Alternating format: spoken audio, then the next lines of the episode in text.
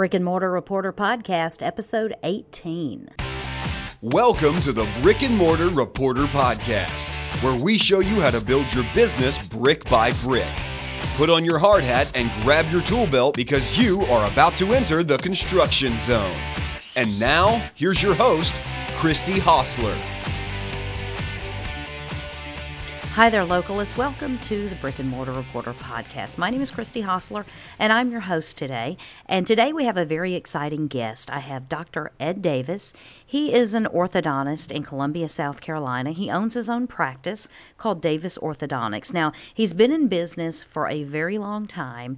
He's got some great ideas about marketing and about getting his customers involved with his business. He's a great example of how to take something that would normally be Be, um, where you'd market to a parent and actually turn it into user engagement with a child or, or his a customer who is normally uh, in the, the preteen and the teenager type uh, age range. So we're so excited to have Doctor Ed Davis with us, and uh, welcome to the podcast. We're so glad to have you here today. Well, thanks. It's a pleasure to be here.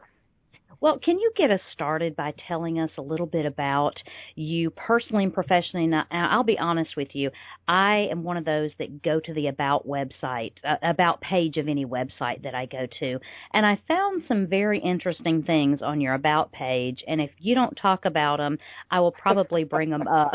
So, um, so tell us a little bit about yourself and all the interesting things we need to know to get to know you personally and professionally. Well, I grew up here in the uh, Columbia area, and so I'm a home home raised boy, um, and really just got interested in dentistry at an early age. Um, went uh-huh. to the University of South Carolina, go Gamecocks, um, to, yes. um, for you know undergraduate. Made my way down to Charleston for dental school, and over to Saint Louis for orthodontic school. Um, Met my wife in Saint Louis, and so you know that that's one of the best things that came out of going to orthodontic school. And, Absolutely, uh, we have uh, four wonderful children, um, and so it's you know I tell everybody that I am a uh, orthodontist by hobby and an underpaid chauffeur by trade. Um, by ah. shuttling kids around everywhere. I can imagine four different schedules is hard hard to keep up with, and then add your own in, and it gets very complicated. So yes, yes. So but, um, this... well, I was gonna say, but you know, other than that, I do. You know, we do a lot of community work. I'm on on a school board for my my children. I do a lot of work with our our church, uh, you know, substitute organ, um, and um, also work with our town of Springdale for its. Um, zoning board, so a lot of hats all over the place. Absolutely. And you've been in private practice. Have you been in private practice most of your career then? Yes, I graduated from school December two thousand and basically um, started fresh in February of two thousand one. Okay, wow. That's, that's a, I mean, that's a great way to start out. Just go ahead and start it from the beginning and not have to fool with anyone else. So we'll, we'll definitely get into how that led you there. But I have to ask you, how did you become the backup organist for your church? Because m- most cool guys, let's just face it, don't really play the organ for church. So it kind of doesn't really fit with the stereotype there. So tell us well, about that because it's got, fascinating. I got started with that at, at a, basically, I, I played piano from first grade to twelfth grade. Um, okay. And kind of getting into how I got interested into organ is kind of how I got interested into dentistry. Um, okay. When I was, um, I guess, in middle school, um, the organist at our church growing up was a dentist. And so he was a dentist during the week and an organist on the weekend, and he ran the choir rehearsals and, and wow. so on. And so his wife taught organ. And so okay. I got interested in dentistry, basically, from him. Got uh-huh. interested in continuing organ through her. Um, wow. And it was something that, you know, it's when I went to dental school, um, there was a, a, ch- a church right down the street from my apartment, and um, kind of substituted a lot there. And it, honestly, it, it pays well, um, uh-huh. especially for a starving student. So yes. it... You know, it, it was good, and I could actually tell everybody later on and tell my children that, look, you keep this up, it will pay you pay back off. Later on. I, that's I don't do a whole lot with, with my church. I do a lot more with the um, surrounding churches because at the time our um, our priest thought I played too loud, and so oh my god, so I haven't been able to go back there for a while. That's that's hilarious. Well, you know, I definitely thought you broke the mold as far as, you know, dental dentist uh, by day, organist on the weekend, you know, but apparently there was already the mold was cast. So you just had right. to step up and take over the next generation of that. So right. very interesting. I love finding tidbits about that that are just un, about people that are unexpected like that. So that's great. Now, right after you got out of dental school and decided you went and, you know, wanted to go into orthodontics, you that's when you started your practice. So you probably, I would imagine, had a little bit of fears. I would imagine you were um, coming out of school, fresh out of college, with not a lot of business experience. So talk about any kind of fears that you might have had when you first started out. Well, the fears is kind of like the field of dreams. If you build it, you hope that they will come. Um, it, right. When, in, in my situation, is a little bit um, odd in that I got two perspectives on coming out of school. Um, you know, it, it's about a, eleven years of um, of schooling after high school, so you wow. have a massive amount of debt already. Um, mm-hmm. Then you and so I had I, I knew I wanted to go back to the area where I grew up, um, but there wasn't. And I, and I talked to a couple of um, orthodontists in the area to buy out their practice or being a an associate in their practice, and there just wasn't that many opportunities there. The okay. the one guy that I was looking at, he wanted two wheelbarrows of cash to to buy his practice, and I had about a half a wheelbarrow. I gotcha. So there was a practice down about forty miles south of where I am, and um, that was basically selling it very good. As to coin the Godfather, it was a deal I couldn't refuse. Oh, um, wow. so... It was it was a it was a small practice. It was a dying practice, but it had about one hundred patients in it, and that was enough for me to kind of get in, um, get my fingers wet, and start working, learning some right. business sense, getting some timing and some flow of, of my schedule, um, and at the same time created some cash flow that I could then start my practice from scratch in the Columbia area. Okay. Um, and so I, you know, I have a perspective of starting one, buying one from somebody as well as starting one from scratch. Um, and so now the two areas, whereas the the one that had the patients was the main office, that mm-hmm. is now flip-flopped. And so the one that I originally bought is now my satellite practice that we're there one day a week, and the one that I started from scratch is a thriving practice that we're um, doing quite well at. Um, wow. And so, you know, you, you learn a lot. Yeah. Well, it's, it's it's kind of like you had the best of both worlds because you got to go through the acquisition process, but at the same time, you were still able to go through the starting from scratch, which, you know, is I, I know there's two completely different lessons that you learned from doing right. each of those. Right. I can imagine. Exactly. So did you have any sort of business coaches or mentors or anything like that to help you with the biz? I know I know in, in dental school, obviously they teach you, you know, about having a business, you know, as a practice and that sort of thing. And I'm sure you had some business background just from schooling. But did you have any kind of a mentor or coach that helped work with you on these things? Well, um, two things. One, I would probably say my dad, who was a C P A at the time, um, ah. knew a lot of practices and, and, or knew, and, and he had dental practices that were his clients.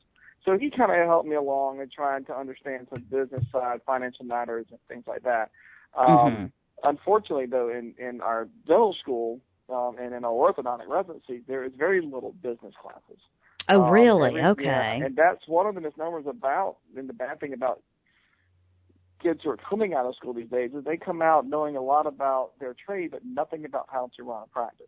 Mm-hmm. Um, nothing about how to deal with staff or how right. to deal with, and so that's, you know, you kind of, you honestly, sometimes you either got to learn it fast and it comes to you naturally, or you really struggle with it. Um, right. Thankfully, I, I feel like I, it kind of came to me a little bit easier. I had a lot of bumps in the road, but um, I still, you know, my, my staff, I think they appreciate me and, and we get along great. And, and I think we've grown well from that. Um, mm-hmm. But it yeah, is and you, process. You're right, though, when you say that, um, you know, it, some of these things don't come naturally because it's, I mean, it's hard enough for anybody in the business world to um, learn how to be a boss and learn how to do employee relations. And not just that, but learn how to hire people, learn how to handle all the H R and make sure you're treating people the way they need to be, you know, should be treated. But then at the same time, you've got to deal with your craft and your, you know, your actual skills, um, which is what your schooling dealt with. So it, it is, I can imagine it would be a steep learning curve for someone that did not have those things come naturally or didn't even have a lot of depth of business experience, because it's, it's critical to be able to yeah, have a successful practice. A lot of that of what you see is most people, a, a lot of, a lot, I'll say a lot of your older generations, um, right. dentists, um, they want to go to work and they want to go back home. They don't want to deal uh, with the day in and day out business side, you know, um, of finding out how much things cost, you know, right. who's, who's marketing what and who's mm-hmm. managing who and things like that. Um, and in today's world, it, that just doesn't cut it. You right. really have to be able to be a jack of all trades and, and have all those different hats and to be able to take them off, you know, one after another and putting them back right. on, and it, it does make it difficult for people coming out these days. Well, and I think now more than ever, I mean, granted, we have the internet and all that. There are more tools than ever at your disposal to help with those things. However, it can also be overwhelming, you know, to try to figure all those things out. So it's a double-edged sword, I think, with the with the technology. So well, and I would um, say that's true because we, whenever um, whenever I got out, you know, there obviously looking, you know, I, I bought some manuals and some very inexpensive things that you basically could just read on your own to try to mm-hmm. do. And, and it helped out, especially for hiring and kind of know how to do an application and what to look for, what to ask. Yeah. Um, it was later on, um, you know, ten years after work, you know, after being in practice, that we really went to a, um, you know, a higher echelon stuff and, and really get uh-huh. a consultant to kind of help hone in our skills and management skills, and which really helped out a lot. Um, yeah, it's great when you can see the payoff on that kind of investment yeah. that you make. So you mentioned you've had some bumps along the road, and we don't obviously want to focus a lot on failures because I know every business owner has probably as many or more failures than they actually have successes. But can you give us any particular failure maybe that comes to mind that we could learn a lesson from that we could share for other people to also learn from? Yes, uh, and there's one that has it. I think it was probably within my first year, uh, okay. first or second year, and it really has stuck with me ever since that happened. And it was it's basically the lesson is um, be true to your word and and and um, stand by it. But I had mm-hmm. it was something very simple that I had. We were going to do a a splint, which is like a mouth guard um, uh-huh. for a patient, and I had quoted her a fee. She accepted that fee. Um, when I got sent the lab bill in, um, the lab bill was a whole lot more than I had anticipated being. And huh. so I either had to basically go in the hole for it, or I had to say, okay, look, I'm sorry, but we, we quoted you the wrong fee for it, and it's really going to be this. Mm-hmm. And we took that second round. Did not okay. go over well. Um, and so... Um, and I could say we never got that other half, and I don't think we really saw her that much after that. Um, uh-huh. But it really stuck to me that it was when you when you quote something or you say something to somebody, you need to stand by that, whether or not you're in the wrong or or you're in the right. Um, right. You know, in other words, you know, if you did it wrong, well, then you need to accept that and, and take that as a learning experience. Um, well, don't you think the lesson, though, in that, too, is that – it's more memorable, and that, that lesson that you learned, b- because it cost you so much or because it came out of your pocket, so to speak, that's one that you don't easily forget. So it's right. fresh on exactly. your mind for the next time. You know, you make absolutely sure you check and double check so that you don't end up coming out of your pocket again. Yes, yes.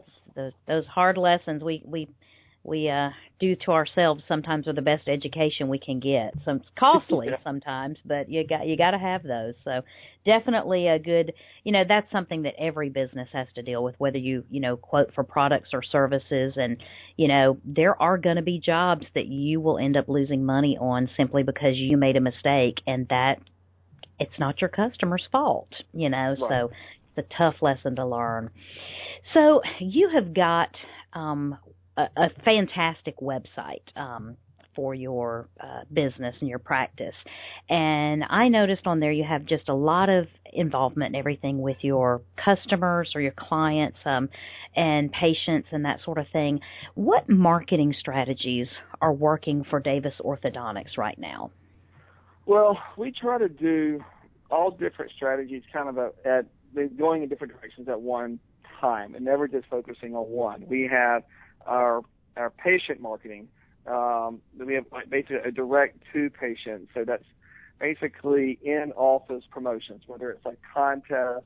Uh, we have a, a Davis Rewards card. So if the patient wears their, their Davis Orthodontics T-shirt, um, okay. they, they come in on time, they brush their teeth, um, they didn't break anything, they'll earn points.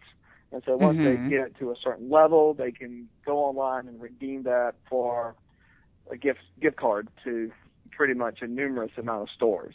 Um, okay. So we have that for in-house marketing. We have um, marketing going to uh, referring doctors and their staff members. So we'll do uh, – we have one going on right now, which is a dinner and a movie.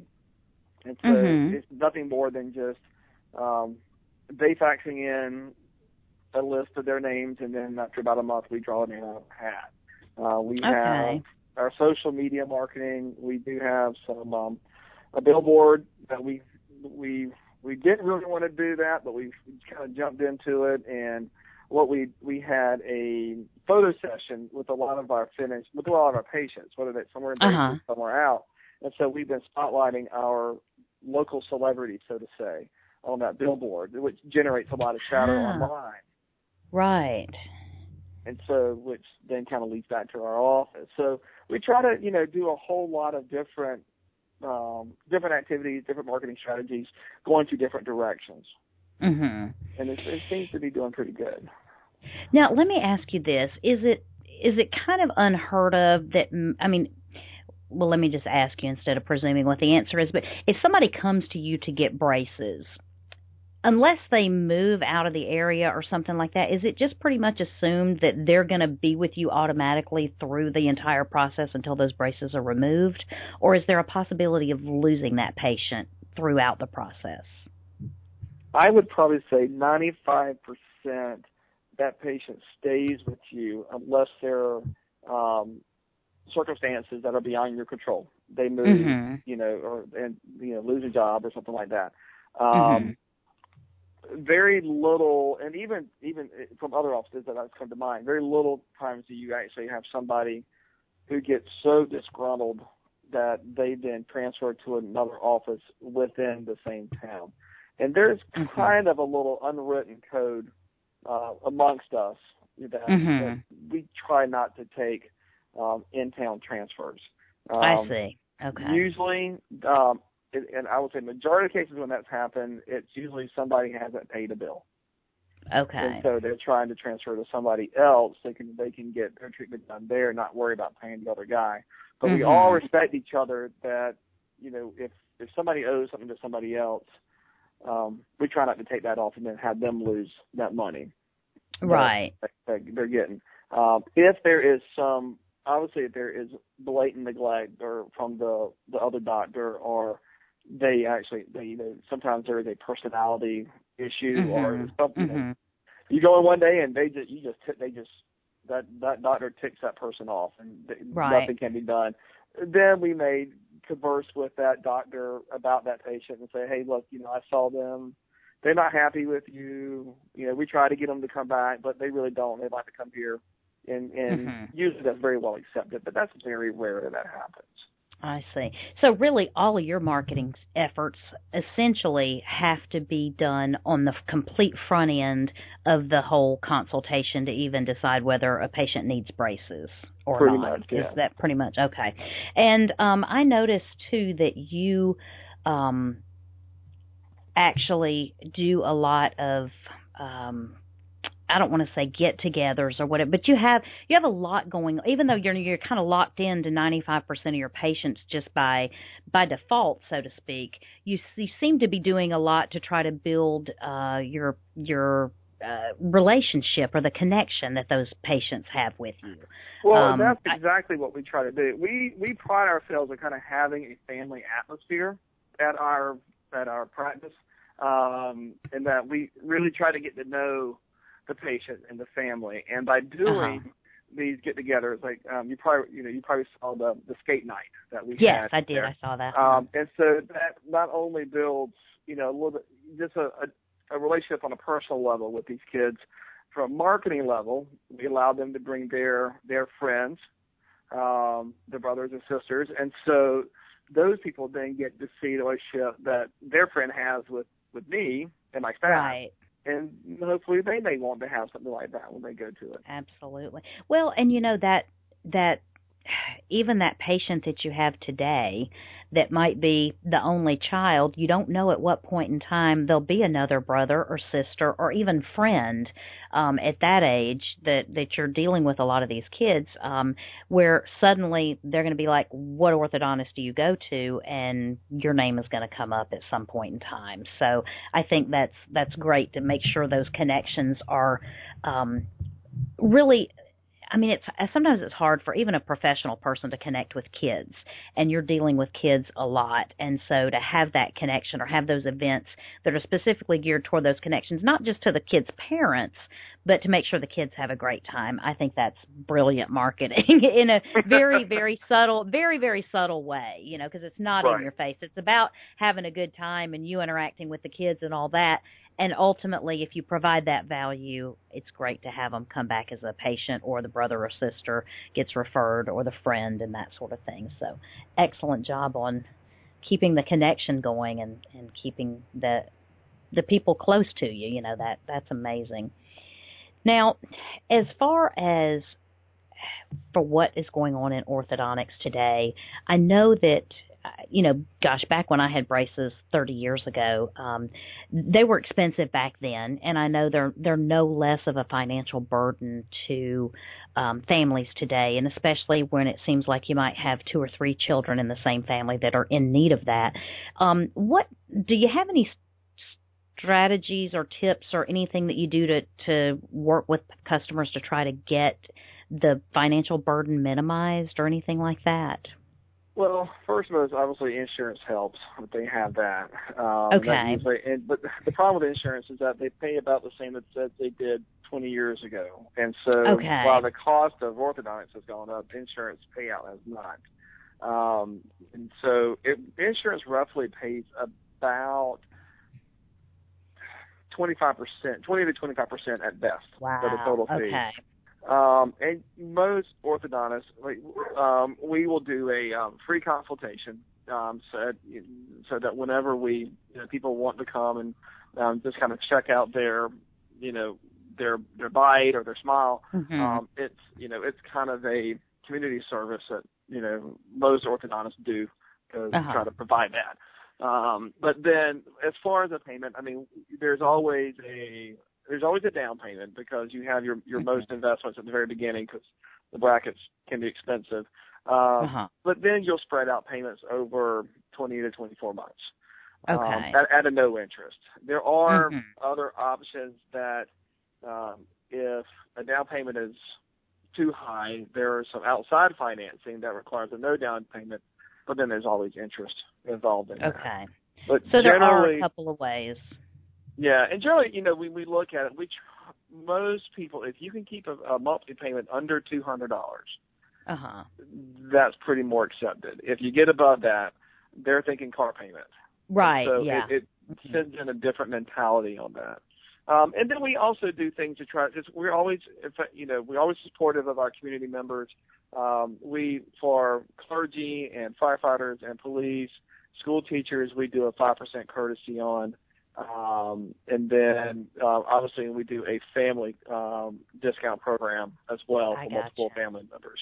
Okay, and those are things that really that you've just chosen to implement in your practice, right? I mean, it may it may or may not be the same for every other orthodontist out there. Okay, correct. Yes, and that I guess you know that is one of the benefits of, of owning your own practice is that you can you can make up the policies and the rules and things like that, and try to give help where you feel like help is, is warranted. So right. Um, Now, let me ask you this. I know with a lot of um, practices of any type in the medical field, um, missed appointments are kind of an issue. And I know that they're a drain on your time and your staff's time, and they're just most of the time just a, a complete uh, financial uh, debacle whenever you have a lot of patients missing appointments. But I know it's an issue. What strategies are you guys using to minimize your missed appointments? Yeah, it's kind of odd um, in trying to um, counteract that. It seems like you're going to do the, the, the least productive thing possible. But when doing our, um, our having our consult, I mean our consultant talk to us, you really need uh, what they recommend, and which has been successful in us, is that if somebody misses their appointment, well, you instill the value in that uh, by um, making that that makeup appointment farther out. Um, oh, okay. So that they realize, okay, I missed an appointment. Um, it, Doctor Davis is, is a busy person, and so mm-hmm. I can't get in tomorrow. Um, yeah. And so because, you know, um, he just doesn't have that available. And so you have so we, we try to instill the value of your appointment um, and why you, you shouldn't miss it. Um, uh-huh. Now, there are obviously circumstances that where we will make exceptions for that. And, right. Um, and, you know, if somebody's car broke down or something like that. Right. But when you have your chronic people that are always missing appointments, yes, it does block it. You know, it does take up time, and it's it's it's lost production. Uh, and so that is a huge thing that all – I would say all dental professionals deal with. Right. Yeah. I, and I know it's a, you know, it's a an issue with, you know, how many, uh, the percentage of appointments that are there. And then, you know, there's the big uh, debate of, you know, do you charge a missed appointment fee or do you not? And, you know, ways to, I, I don't want to say make it punitive, but, but kind of like you're talking about, make there be a negative consequence that will make people think twice before they just flippantly forget about an appointment. And so I think that's exactly what you've got there, and, and trying to give the perception that it's going to be a while before you can get back in, so you might as well keep the appointment that you have. Yeah, and the hard thing for orthodontics and versus dentistry or medicine is that sometimes dentistry and medicine, like if you you have like a two missed appointment, you're you're you're dismissed from the practice. Uh-huh. Um, it's a little harder for us to do that because when you take on a case and you have that person in braces, where you're you're kind of committing yourself to getting that taken care of, and so mm-hmm. there there are protective laws for the patients that you just can't willy-nilly abandon somebody. I see. And, and so we orthodontists are a little bit different. We have to we have to try different ways. You, so you you know, charging them doesn't necessarily work because usually somebody mm-hmm. who's who's late is somebody already has a balance and they're not paying it right. anyways. Yeah, just um, add to it. Yeah, just add to it. Um, but to try to dismiss them, um, they're going to probably say that's more of abandonment, and you're going to have the, the dentist will then have exposure. So, yeah. Yeah. Well, um, you know, the the interesting thing is is that now that you mention it with orthodontics rather than uh, any other type of profession in the medical or dental industry is um, you have a longer treatment cycle than most of those. And so when you're taking on a patient, you're looking at, what is it, average two to three years or something like that? Probably a year and a half to two years now. Okay. Back to treatment. It's gotten a little bit faster. Um, okay. But then, you know, but you add on your retention periods, and so you are seeing that patient for at least three years, which is mm-hmm. one reason why I chose orthodontics. So you can, you, you, you know, you're seeing somebody every six weeks, and you mm-hmm. can build a better relationship with than seeing somebody either once every six months or whenever your toe hurts and you go see your physician. Right. Yeah, only when there's a problem. Yeah. That makes definitely makes a difference. Now, um, yeah, for some of us anyway, we have to know what's going, what's wrong before we go to the doctor. You know, right. so we, we all have our own things. So, now, as far as your um, practice goes, you currently, just to give a little bit of, um, I don't want to say demographics of your practice, but you have how how many employees under in your practices right now? I have eight under me. Eight, okay, eight on, under you, and um, as far as the employee retention and that sort of thing, I, I didn't really, um, you know, specifically give you these questions or anything ahead of time, but but what do you do to get those? Because I, I can imagine it's a real drain on your time to get people in and train them only to have them leave, and you've probably seen the employment employment market change from two thousand one when you first started your practice. So can you give us any advice for those people that might, you know, have uh, to start hiring people or trying to keep people? What are you doing that's working for you and keeping your eight employees? Well, I, I think the biggest thing is to, it's so simple, but treat your employees as you would want to be treated. I mean, it's the golden rule kind of thing. Mm-hmm. Um, You got, I mean, you really have to understand that these are people with, with feelings, with desires. Um, they want to advance. They want to do well. They want to please you, and you have to recognize that and reward them. And um, really, I honestly, if it's somebody good, um, pay them what they're worth. Um, ah, okay. Nobody wants to. Nobody wants to work for pennies and be inundated with a ton of responsibilities. And mm-hmm. and, and so you. You have, I mean, not that, you know, I am certainly by no means paying my staff the best in the whole city. Um, and mm-hmm. I'm very well still middle of the road as far as that goes, but, um, but, you know, I have children, my staff have children, I understand parental needs. If they have a sick child, I don't yell at them because they, they can't come to the office. Mm-hmm. Um, you know, our, our staff has individual duties, but they're all cross-trained. So if somebody does have to leave, somebody can fill in for that day. Um, mm-hmm. And so it does make it a little bit more welcoming environment um, where people can feel comfortable that if I have an emergency, I'm not going to get, you know, right, or that if or, or, or that I, I feel welcome. And, and even with that, I, I still have to work day in and day out and trying to make sure that my staff feel like they are doing a good job. And if they're not, to really just be honest with them and tell them, mm-hmm. hey, this was not good. I'm not going to hold a grudge on you, but you need to get this in check and get it correct. Right, right. Um, and so, you know, nobody wants to, nobody wants you to to, to feel like a fear of doing something. So mm-hmm. recognize recognize their, their shortcomings, give them a solution to how to make it better, and move on. Well, and you know, you as the um, owner of the practice, you really set the tone for what kind of day you're going to have sometimes with your employees, I'm sure. I mean, it, it's it's almost like you don't get the opportunity to have a bad day yourself, because if you have a bad day, if you have a bad day, it just gets worse after those rest of those eight people also have a bad day because you had a bad day. So. And I will not lie. I have walked in one time and I said, look, I am having an awful morning. I am in a bad mood, but I'm going to do my best to try not to make you all in a bad mood. You know, people respect that kind of honesty and transparency because it's not like you're being fake, but at the same time you're say you're saying I'm giving you a little subtle warning. I might not be my normal cheerful, you know, bluebird of paradise here and and being happy and all.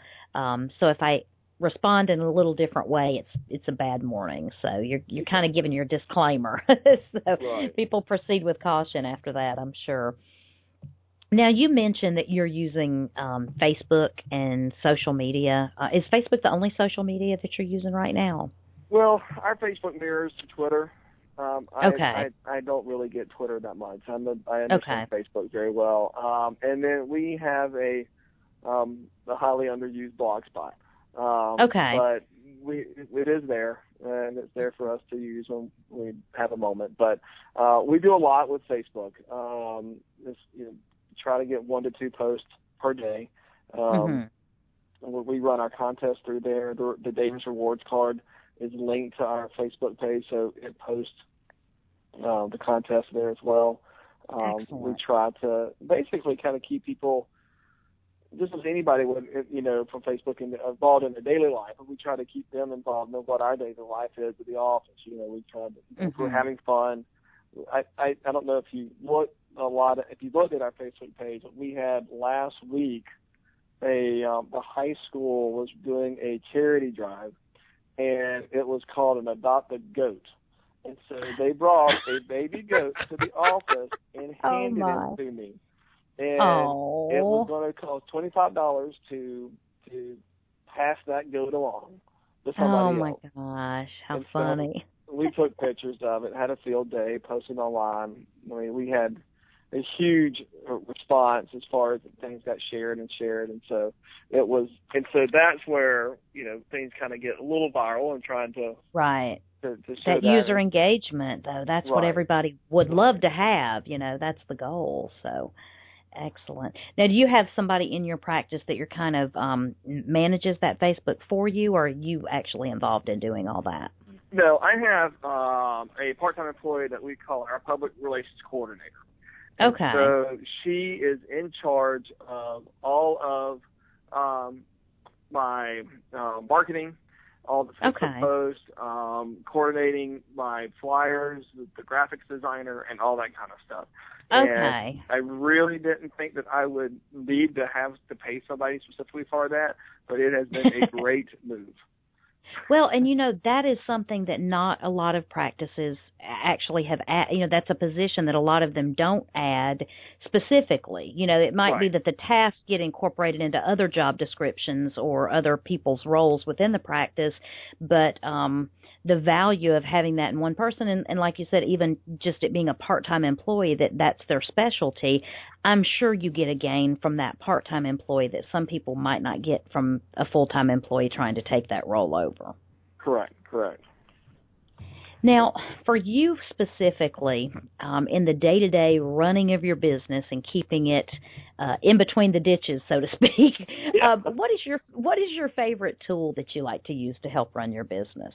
Well, I know that it sounds really simple, but it is my my schedule. Um, it's okay. our, our our software that basically lists my schedule. If if then the schedule is kind of the the golden platform that we run on every day, and so if we get behind on that. Um, it, it makes the day long. Um, and I so see. It's, it's a great gauge of seeing where we are and knowing who needs to be at what place at what time. To get more into what I think you're wanting to, what you, you're talking about, um, well, I don't have it yet, um, but it is, it's, a, it's an upgrade software that will be available next year once my software company makes a bridge for it. But there is a mm-hmm. program called Gauge that is made for an orthodontic Um, offices, and it okay. basically can it will track our our new our, our, our screenings to find out um, how many of those are converting to patients, to how many are converting to what we call observation patients, to mm-hmm. how many are gone lost, to how how our, um, how long an appointment is taking, to how to our finances, to also wow. compare. It takes all that information in a database and then compares you to your state and to the southeast region. Oh, well. okay. So wow. that That's... is very good information. I'm not very eager to get started. yeah, I can imagine. I can imagine it's going to be shocking whenever you first start getting those reports and seeing seeing where your, your baseline is. That's... Right. That's always a, a little bit of a reality check, I guess, for that kind of thing. Now, just out of curiosity, about how many patients a day are you seeing on average? Um, sixty to sixty-five. Wow. So that is a busy, busy practice. I don't know uh, how you have time for all that. small small windows of scheduling is, is critical with that, I know.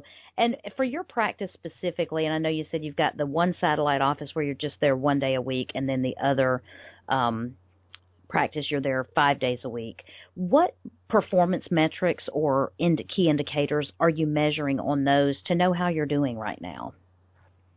And basically, it's just trying to figure out how many um, starts and conversions that we have. Um, mm-hmm. and, and then also um, figure out where those starts and where they're coming from. And so, mm-hmm. uh, you know, how many, who's our best referring doctor? Who's our doctor that we need to work more on to, to get more patients from? What do we need mm-hmm. to, to make them go? And so those reports that we run kind of give us an idea on which direction either we need to do as far as financial collections or as where we need to direct our marketing.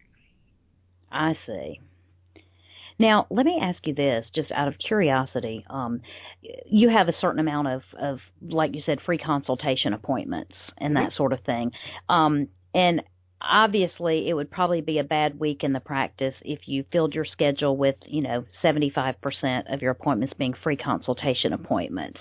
So how do you, do you kind of have it broken down to where you only schedule so many of those per week, or how does, how do you kind of strategize that? Um, Yes, you're exactly right. The uh, we, as part of our, our schedule, we have six chairs laid out. Four are our what we call our operatory chairs, where we're seeing patients, putting braces on, and things like that.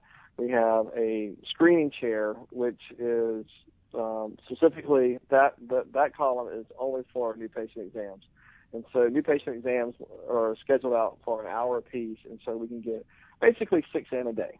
And then we okay. have a, a specific chair that is designed for our diagnostic records, which are our x-rays, impressions, and photographs.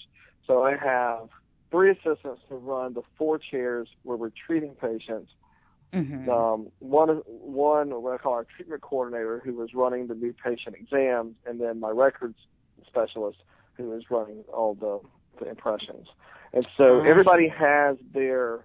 They said their task, and they can all run independently of each other. Interesting. So while the, the treatment coordinator is, you know, going over the, the pluses of the practice and why they need to come here, I'm in the other room doing putting braces on. When she's ready uh-huh. to over, I'll step over, so I'll take an impression of it there, and I'll do my talk, and then I'll come back and check out that.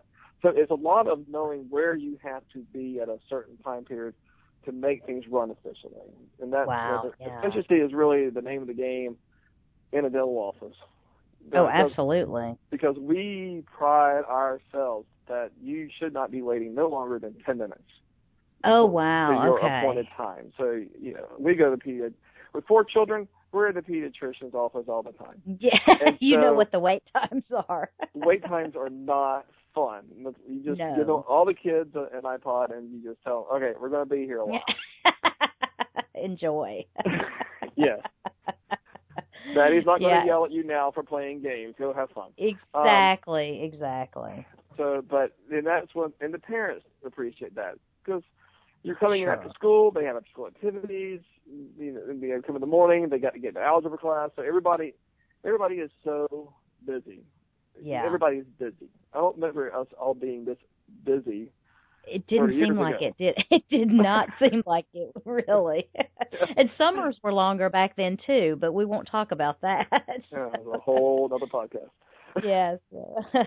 But, yeah, and the thing is, seeing kind of how it works for those of us who aren't, you know, privy to the inner workings of a any type of medical or dental practice, um, it's it is interesting to see how these um, – these workflows that are really overlapping lay out, because there there might be other industries that can kind of borrow from what you guys are doing, because clearly to be able to see sixty to sixty-five patients a day consistently and not have it just be n- anything more than organized chaos um, is, is a credit to you and your staff for being able to organize it and be efficient with all that. So I just definitely think there's some things there that other people can learn from. So Well, and Loved the one it. thing we did to get there is we did time studies on what uh-huh. an appointment takes, who is being utilized at what part of the appointment versus another time of the appointment, and then arrange those on our schedule template so that mm-hmm. they mesh well together.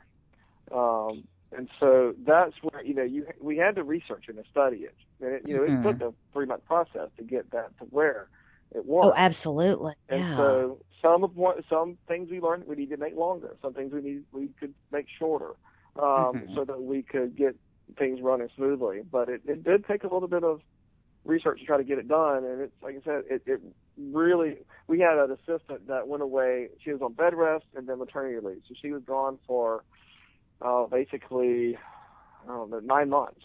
And oh, wow. She came back and she was like, wow, y'all are really fucking good now. You know, though, the interesting thing is, is that you as a business owner, you know, apart from being an orthodontist, had the forethought to say, you know what, we're going to take the time to do what we need to do to set this up right for the future. Now, it might mean we're a little more inefficient this week, or it might be the time studies are going to bog us down because we got to remember to start and stop and, you know, do all these other things. But then to take those and actually use that data and use um, that to build build out the rest of your practice. I mean, you you have reaped the rewards of that three month investment year after year after year since you've done that, you know, right. And you don't ever have to do it again. I mean, I'm not saying you never have to research or study anything again, but the hard part of it is done. You know, the infrastructure is there now for you. So what a great lesson for all the rest of us that need to do things like that. But it's the same thing with your, I mean, it's the same thing with your own life. You know, sometimes you get too caught up in the day-to-day of doing to actually stop and say, okay, wait a minute, I need to get myself organized or I'm not going to be able to keep up this pace. And it's the exact same thing that you did in your practice. And I'm sure you have to do that in your life as well, keeping up with the family and all the other obligations that you have. So we write um, down a lot of stuff.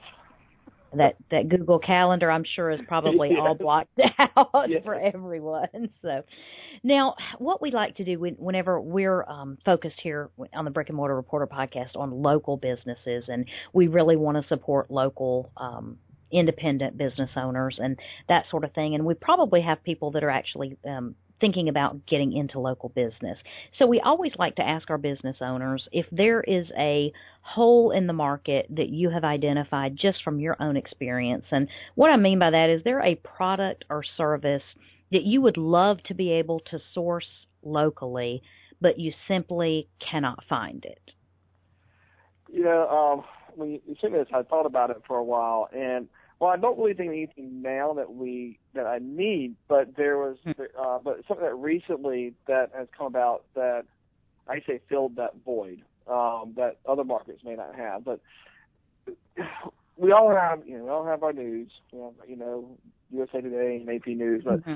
one thing that we never really had was a local internet news media, um, oh. and so one of the radio stations. Um, Um, guy came down and he bought up two radio stations, and he, but he also started a local. He calls it um, Cola Daily dot com, and basically he has his little reporters, and they go out to. I mean, they go to the school districts, the local municipalities, um, everywhere that you don't get in the local paper or in the the, the A P wire, but mm-hmm. it's all the little stories and the people stories, the people within the community that they. They they write up, and every day, you know, there's new stories. It may be about the local college team or or, mm-hmm. or the local high school team or the coach, um, and that's been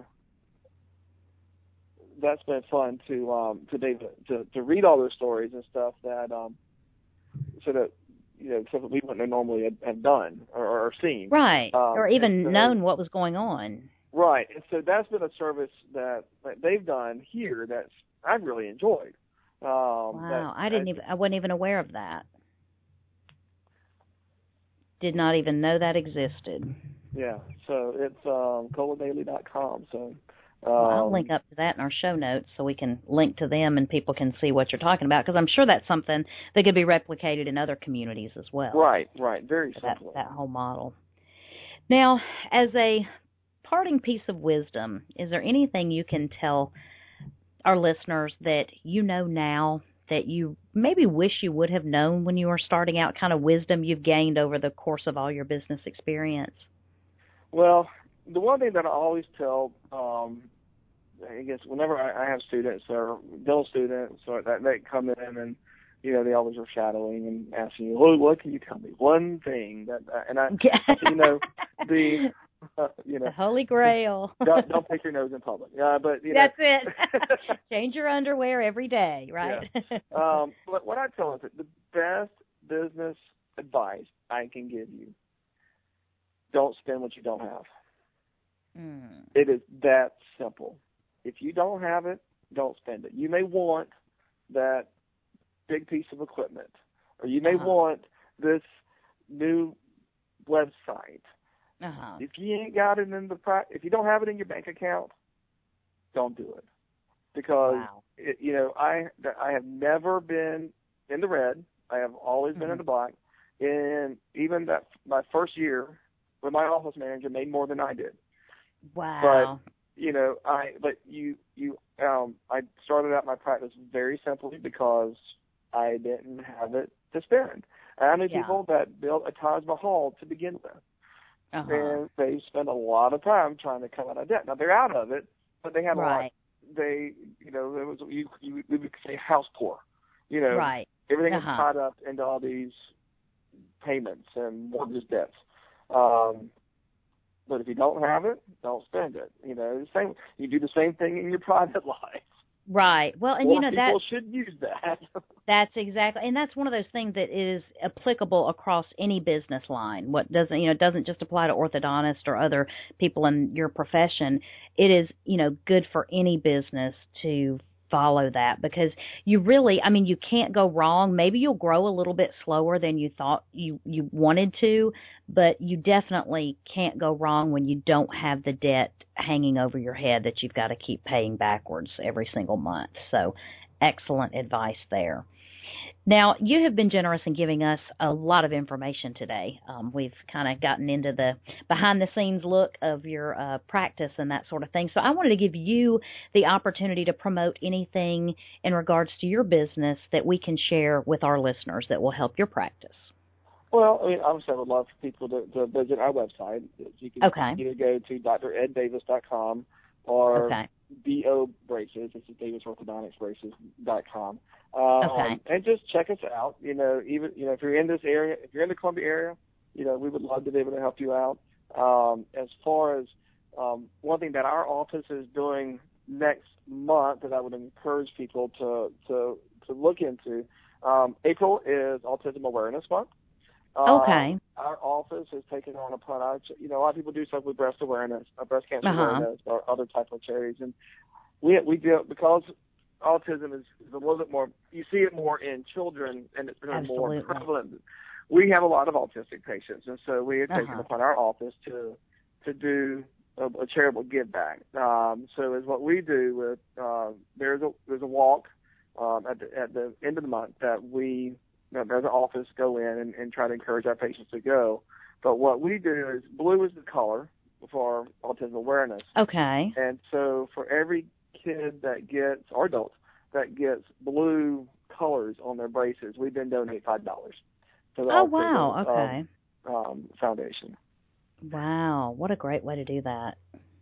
And so it brings um, a little bit of community awareness, and then and then people feel like, you know, we're, we're trying to spread the, the word and Absolutely. Absolutely. Well, I'll definitely link up. What I do is um, in the after the podcasts are done, I go through and do show notes. And so we'll link up to all the online resources that you've mentioned today, and um, the Cola Daily, and the your website, and your Facebook page, and, and Twitter, and that sort of thing. So people can actually just click directly on the links and go right to your website from um, the podcast show notes. So awesome. I'll make sure all that is in there. Um, anything else you need to share with us today? No, I think that's good. This has been fun. Excellent. Yeah, it is. It's so exciting for me to to be able to kind of get the behind-the-scenes sneak peek version of uh, the the Cliff Notes version of what you do every day. And uh, I know I have a lot more respect for orthodontists now. It's not, you know, staying on the golf course every uh, Friday and just seeing three patients a day or anything like that. So I know it takes a lot to keep it all going. So I appreciate your time. I know you have a busy, busy jam-packed schedule, and you have been extremely generous and extremely open in sharing anything you can to help us today. And so I just thank you for your time. And it's been an absolute pleasure to talk to you. Me too. I appreciate it as well. It's been fun. Localist, I need your help. If you've appreciated this podcast today, I need you to go to iTunes, leave a rating, leave a review, tell us what you think about the podcast. It is so important for us to expand our reach to be able to have those iTunes ratings and reviews. That way, other people can find us much easier whenever they're looking for things about local brick and mortar businesses. So go to iTunes, leave us a review, leave us a rating. You cannot imagine how important it is to us. You can find show notes to everything we discussed in this podcast on our website. So go there. It's w w w dot brick and mortar reporter dot com. You can see all the links to anything we discussed, and also you can leave us any comments or any questions that you have. It's the best way to get in touch with us. Thank you for listening to the Brick and Mortar Reporter Podcast, where we build businesses all day long with no permits. Remember, local businesses are the backbone of our economy. So, whenever you have the opportunity, choose local.